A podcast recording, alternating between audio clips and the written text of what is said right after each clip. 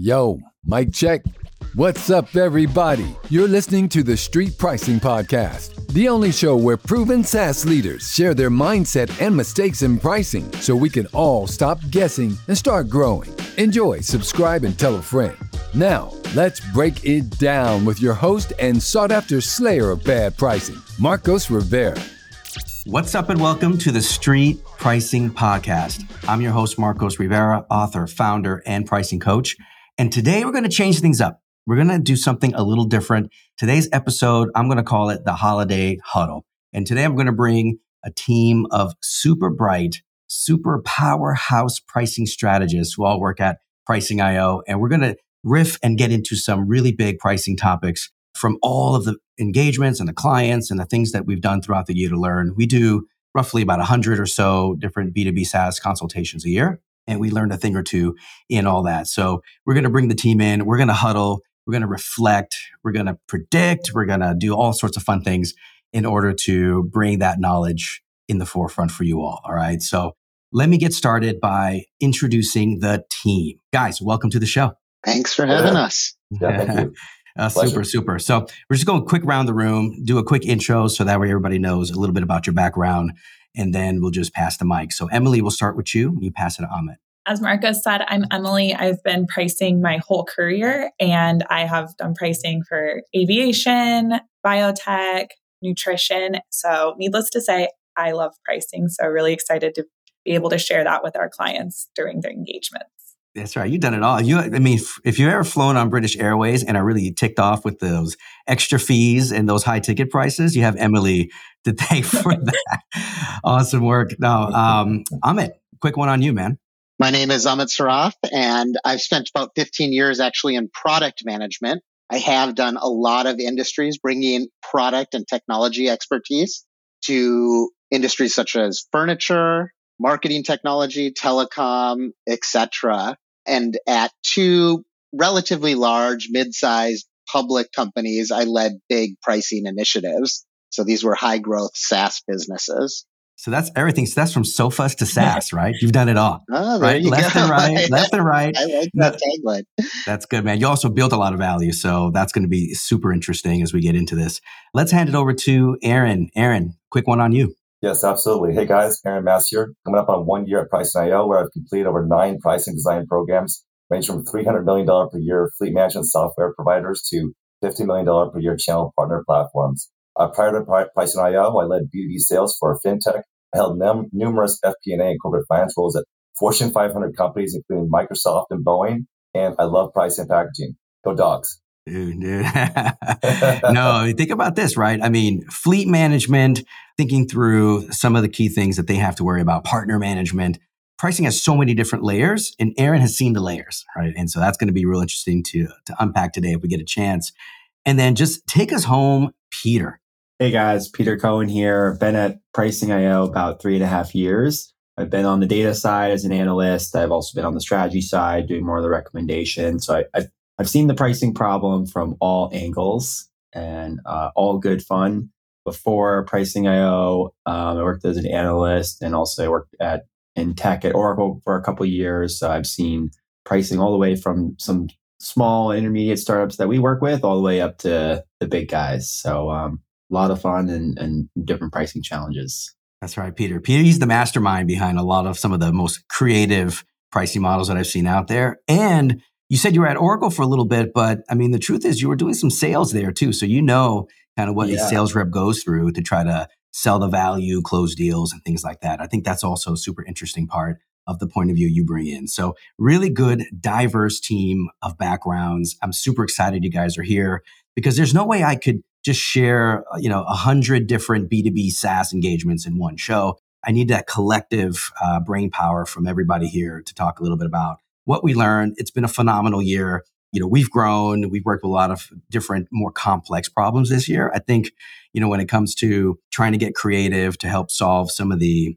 some of the challenges and helping companies move to usage base, helping companies create more expansion revenue, or even just completely redefine their packaging and uh, in their model to break through that plateau. Like we've done it in so many different contexts here. So we gotta, uh, I think, in my view, sort of dip in different minds in order to bring out some of the best key takeaways. And that's one of the big themes for today. So the other change up is not just bringing, you know, a smart group of folks like you, but I want to distill things down to the one thing or the one big takeaway that you learned, right? Because if you looked at nine different engagements already with uh, Aaron to, you know, dozens and dozens with others, or even just thinking about the past too, you've seen so much. You've seen what works. You've seen what doesn't. You can probably write a book, right? Wink, wink. I'm throwing a joke in there, right? but the, the idea being is, look, we don't got time to cover all the, the, the shouldas and couldas and wouldas that are in pricing, right? So we want to distill things down. Like, what's the one big takeaway you would give the audience here from what we learned this year? And then, and just kind of riff on that and rock from there. Cool. So I want to try to keep this diverse. The roadmap for today, still keeping it true to the book, right? This podcast based on street pricing. And the way we structure it is going to be rewind, play, fast forward. Let's look in the past, let's look at today, and let's look at the future. So again, adding that angle, let's start with looking at the past, right? I don't know what it's been uh, a good, I'd say 50, 60%, you know, more, I'd say throughput of just problems that come our way from the previous year. Why? I think just, I don't know, just post COVID, people started like waking up and deciding, all right, I need to capture different value. I need to capture more value. Uh oh, I'm, I'm creating a pivot, right? So we're seeing a lot of that, that traffic. Companies are paying a lot more attention to how they monetize, which is, I think, phenomenal but also revealing a lot of the things they're doing wrong. They've mostly just kind of guessed at what they're doing, right? I mean, no BS, they always guess, right? That's kind of one of the key things. But after they guess, they don't actually, they know they guess, by the way, but they don't actually go back and fix the issues. They, they come to us or they, they kind of you know, fumble around and do it themselves.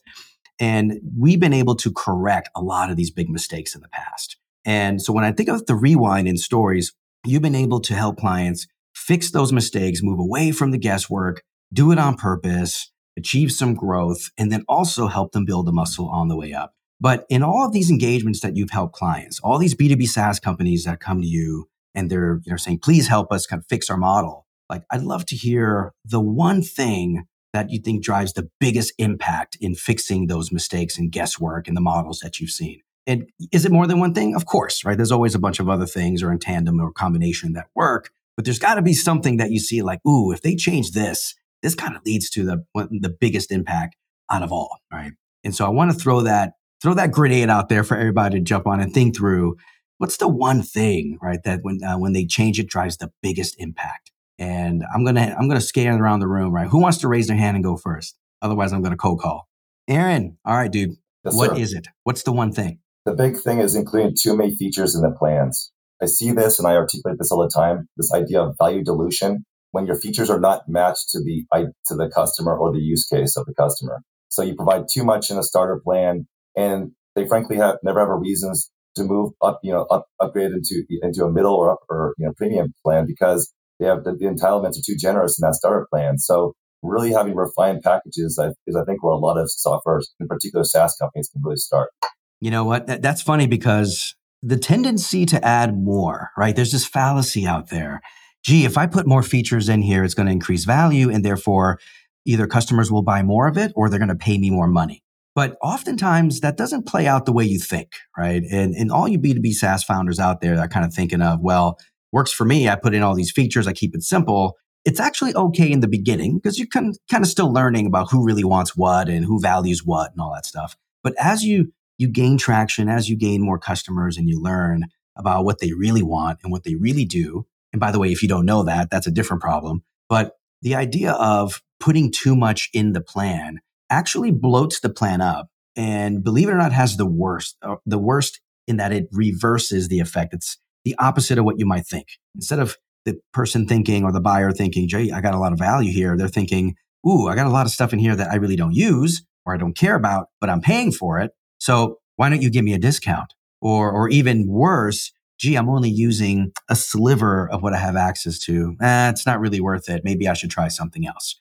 And so that's what oftentimes happens over time when you're too generous and it kind of bring, you know, waters down the value, as Aaron was saying, value dilution, right? But what, what have you guys seen this play out too, the way I'm thinking about it? Because I've seen it and, and maybe there's something else going on here. What do you guys think? Yeah, absolutely. One I would focus that on, and, and Aaron hinted at it, was you know, especially in the starter or basic plans. So as the company is maturing and growing, you know, if I use an analogy of a restaurant, you know, if your server brings you a free drink or free appetizer, you know, you're like, oh, this is great. You have direct value. Hey, I'm getting more food. I'm getting a nice little drink before my meal. With software, it, it's a different element. There's a reason we don't see SaaS companies do cost plus, or at least in general. There are a few that do that, but in general, it's not a, a recommended approach.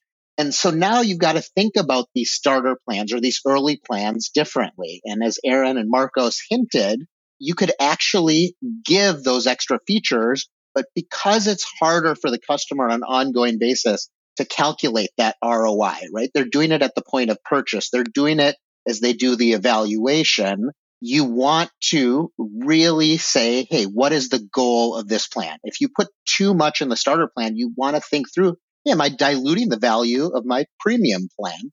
So yeah, that would be my one to build off of Aaron's is really think about that in a double down manner on the starter or basic plans. You, you know, you bring up something super interesting, right? Because at the point of evaluating at the point of sale, they may see and say, Ooh, okay, I get access to all this stuff. This is great. Then when they get into it, they only use, again, a small fraction. Most customers, I think, build muscle memory around the software. They learn where things are, the drop downs, the buttons, everything they need. They kind of just remember that and just kind of stay in their lane. Most users do, right?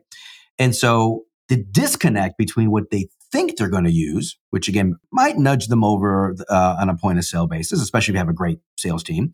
And then you have what they actually really do. And this, by the way, brings up another big topic about onboarding, which could really, you know, I think tank their um, the value perception if they don't get to a certain point of value in a certain amount of time. Different topic, but related. But the way I see it here is this could lead to more churn because I had this grandiose vision that I'm going to use all this stuff, and then I end up using just an it's you know just a, a fraction or a small percentage of it, and now I'm kind of disenfranchised. I'm like paying all this money, and I'm like, eh, you know what? Uh, let me get something else. Maybe something else is better for me out there. So, so that's a super interesting is that the evaluation at point of sale and then the evaluation maybe at, at renewal or later down the road. And if that's a huge gap, that can cause problems. What do you think, Peter? I mean, is, is Amit crazy or? Yeah. No, yeah. And to take to take the restaurant analogy one step further, if you get a you get a main course and it comes with you know it's a steak with two sides, but you only like the steak and you throw out the other two sides, you're going to remember that meal as more 50-50 versus if you just get that steak and you love everything that you have. Throwing in that two sides can seem like, oh, I'm giving them more, isn't that great? But if they don't eat it or that's not that doesn't suit their palate, you're actually lowering the overall value of the meal, not to mention giving away things for free. So what we always like to do, the way you can solve this is we always recommend, and what we do ourselves, we'll look at the usage data and we'll say, okay, how many customers are actually using this feature? And anything that's below, you know, 50%, we say this might not be the right fit for this package. So that's why it's super important to collect good usage data. We see companies, they, you know, they bring on a tool like Pendo, they realize, oh shoot, we've been way overselling this first package. Let's strip all these features back then the truth is you don't even really need to drop price that much when you actually find that right size package. So look at the data and use that to rebalance features so you're selling customers just what they need and all of those extra things that they don't. Yeah, I, I love that. Uh, first of all, the the steak restaurant analogy is making me hungry now. I skip lunch. Thanks, gentlemen. But I mean, sure, right? You get the steak, you got the baked potato, you got the the overcooked sautéed vegetables, right? That are kind of salty and all that. And you just don't eat those. You eat the steak. I get it, right? And the correction is not necessarily let's um, you know let's let's create a plan that actually has nothing in it doesn't let them get to value right you don't want to you know something that's just not competitive or something that's just not going to solve a use case right it really comes down to I, I love the word you use peter's like the, the rebalancing or calibrating that plan to really just include what that customer is trying to solve going back to aaron's point about alignment like with the buyer right but also you know, if you look at the usage data, it actually shows you what they're doing.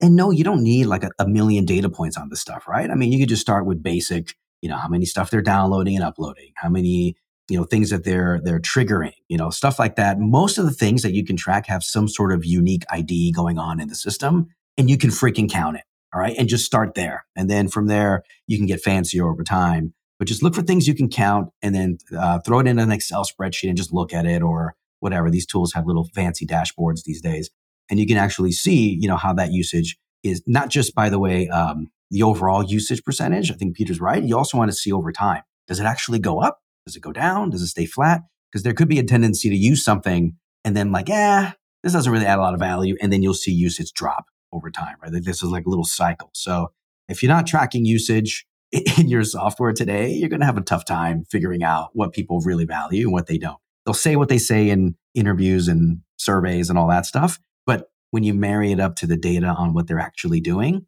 super powerful to figure out and to avoid that overstuffing plans and bloating them and keeping them, you know, keeping folks kind of wanting what's in there and that sensation that they're using most of it, which feels really good.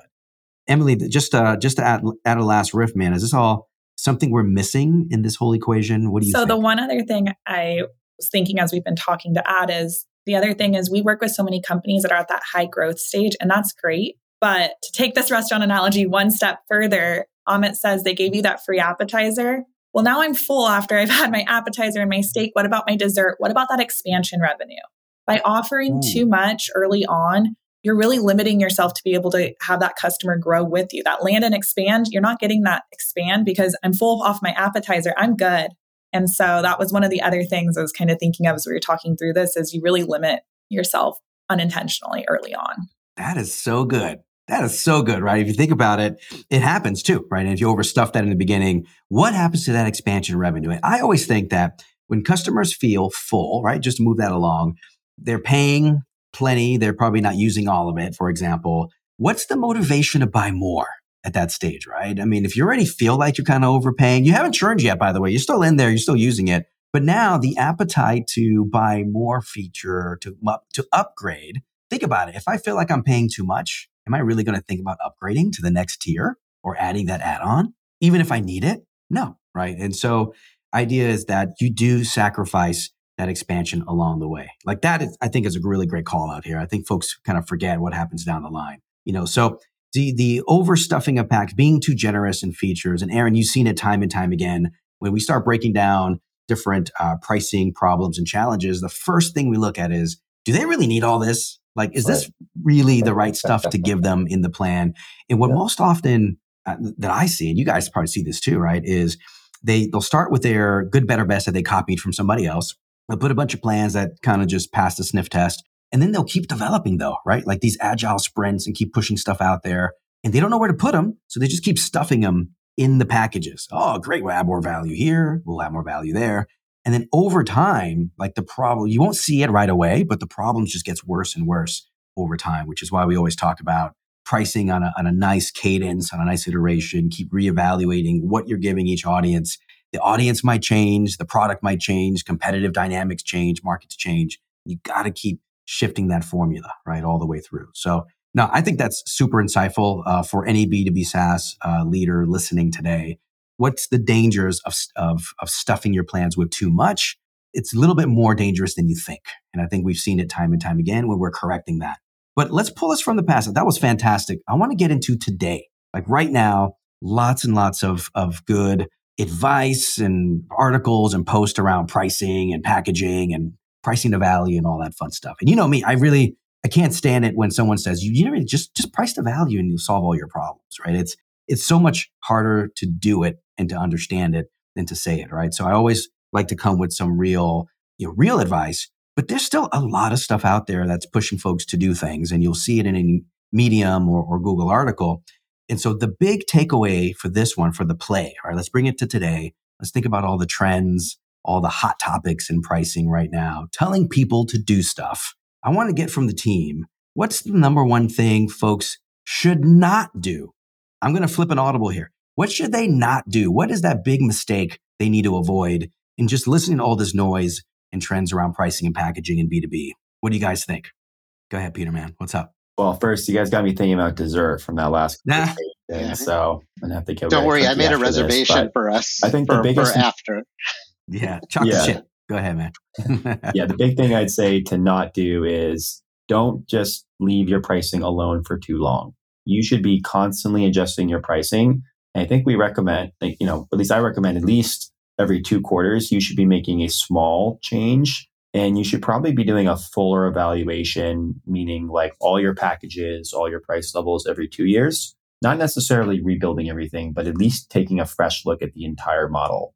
We've seen it, but folks would be surprised. We see companies that haven't adjusted their pricing for six, seven, eight years. And maybe the first adjustment they made was just an inflation mm-hmm. chain adjustment from some of the economic pressures we were seeing last year. And that was it. But you should constantly be looking at your packaging and your offer mix as your product changes and your value that you're offering to customers change it. You should also be updating your price levels and also like putting more thought and strategy into how you approach pricing. And I think the reason why cus- companies don't approach pricing or adjust it enough, a couple reasons. One is it's scary, but it doesn't have to be when you have good data. So I would say that's the first thing.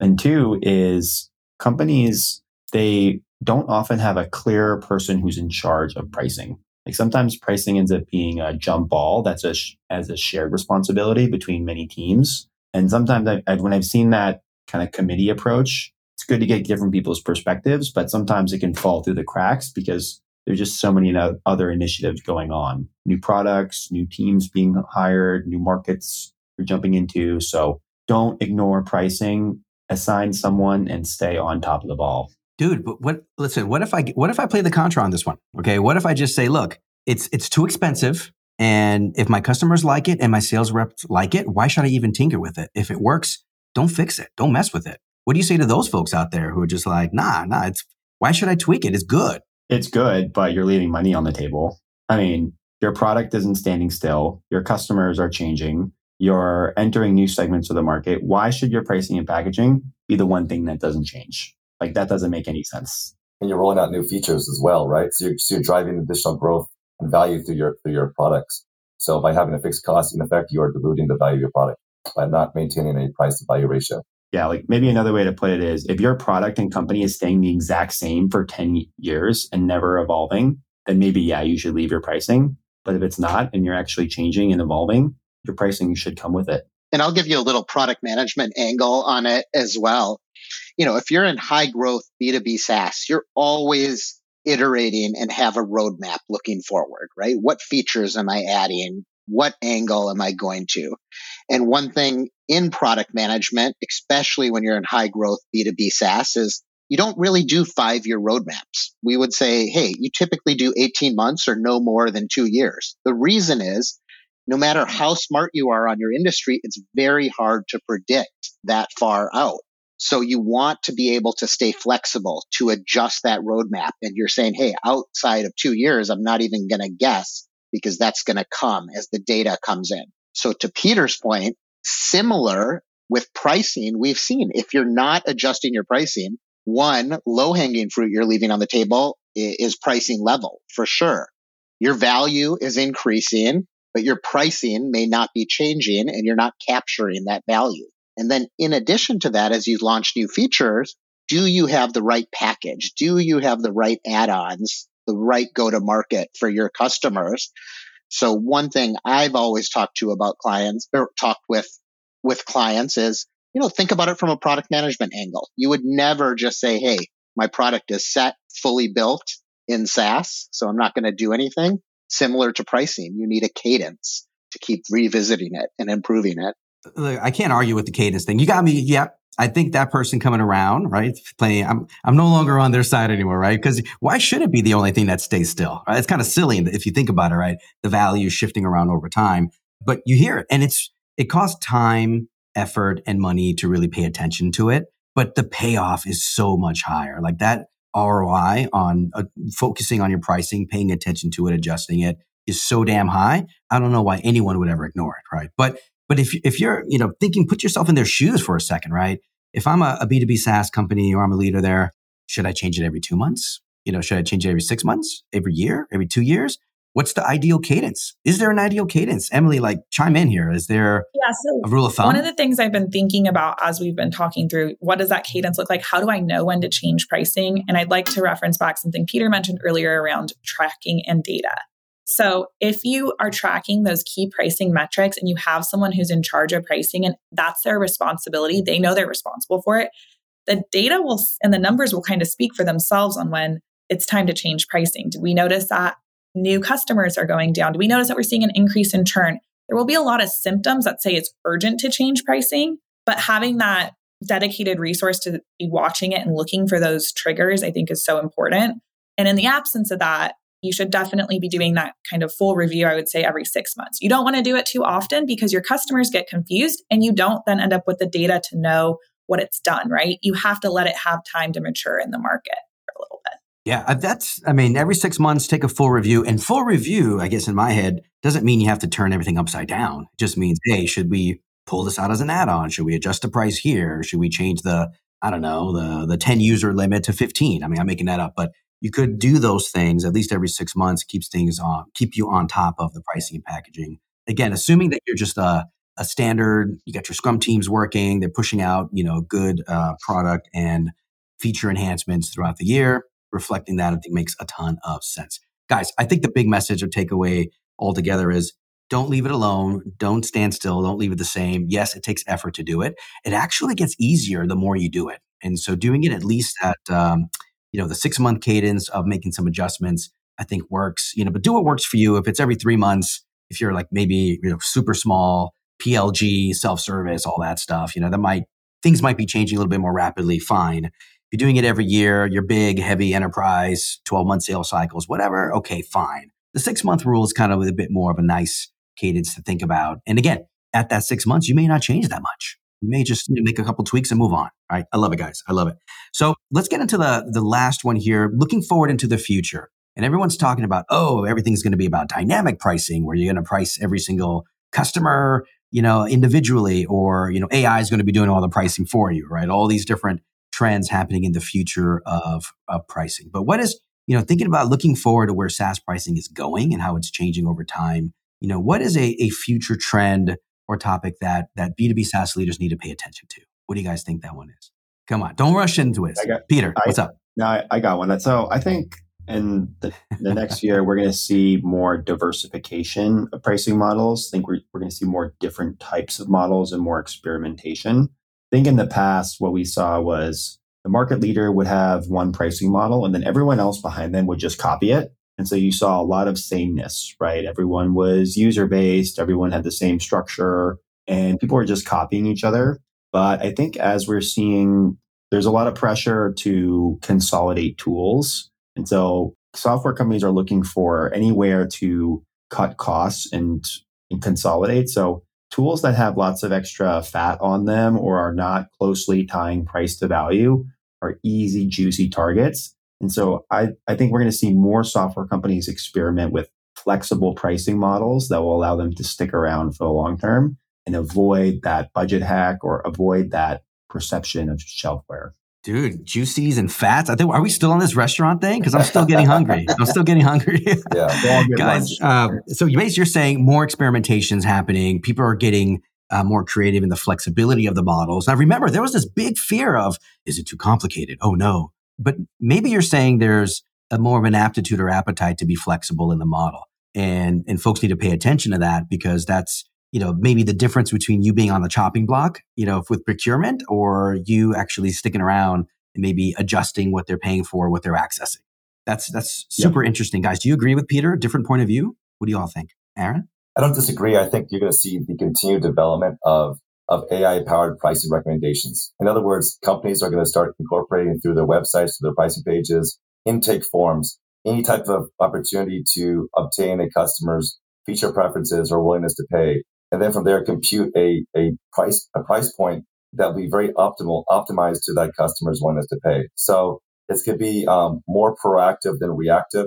And I'm going to see, and, and, that kind of goes back to what Peter was saying, which is customers are focused are, are under budget. They, you know, they have some head, headwinds in the economy. And so it's going to be a win for both, both sides of the equation. Nah, I mean, AI is here. It's here. It's smacked us in the face. Uh, people are adopting it. It's all, it's moving and meandering its ways into other different areas. Pricing, why not, right? It, it detects patterns. You think about all the data that we have our hands on. And yeah, I mean, I think it's only a matter of time before AI plays a bigger and bigger role in determining willingness to pay, determining price, determining what people want to buy, all that kind of stuff. And I'm not just talking in B2B SaaS. I'm talking could be in cars and could be whatever. Amit and Emily, real quick. Amit, weigh in in here, man. Is this is this real, or you have a different opinion? Absolutely. With Peter, I mean, one thing I was reflecting on while Peter and Aaron were talking is just a little while ago, we did a use the Wayback Machine. If you haven't used that and you look at software yeah. pricing from yeah, 10, yeah. 15 years ago, and, and it's really eye opening. Everything was user based or seat based or subscription. And there was literally zero variety you know, you've come a long way since then. And there's no doubt over the next few years, you're going to continue to see that. And then as Aaron was mentioning AI, I mean, one thing I'm seeing and hearing a lot more about is usage based pricing. So definitely with the AI models, you're seeing them really toy with that. And I'm seeing a lot more B2B SaaS companies start to talk and consider usage based. I think to get around that, how do we better get to value, price to value and you know how do we look at what are new models going forward?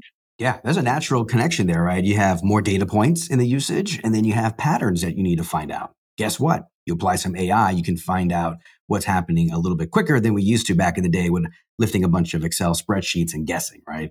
Emily last last comment i think man. the last comment what do you think? just to add to that is we see that in how we discuss pricing problems at Pricing IO today. We're noticing that we're kind of leaning through different packaging than maybe what we had in the past. And so I think Peter's predicting the future a little bit, but I would argue it's kind of right now where we are seeing those trends start to change already. You're right. It's moving. It's mobilizing. And you can type in usage base in Google right now and get a ton of, of different articles. It's here, but folks don't quite know how to wrangle it in just yet, right? I mean, obviously the more tech forward companies, the more infrastructure, DevOps tools kind of get it but the others are beginning to move along, right?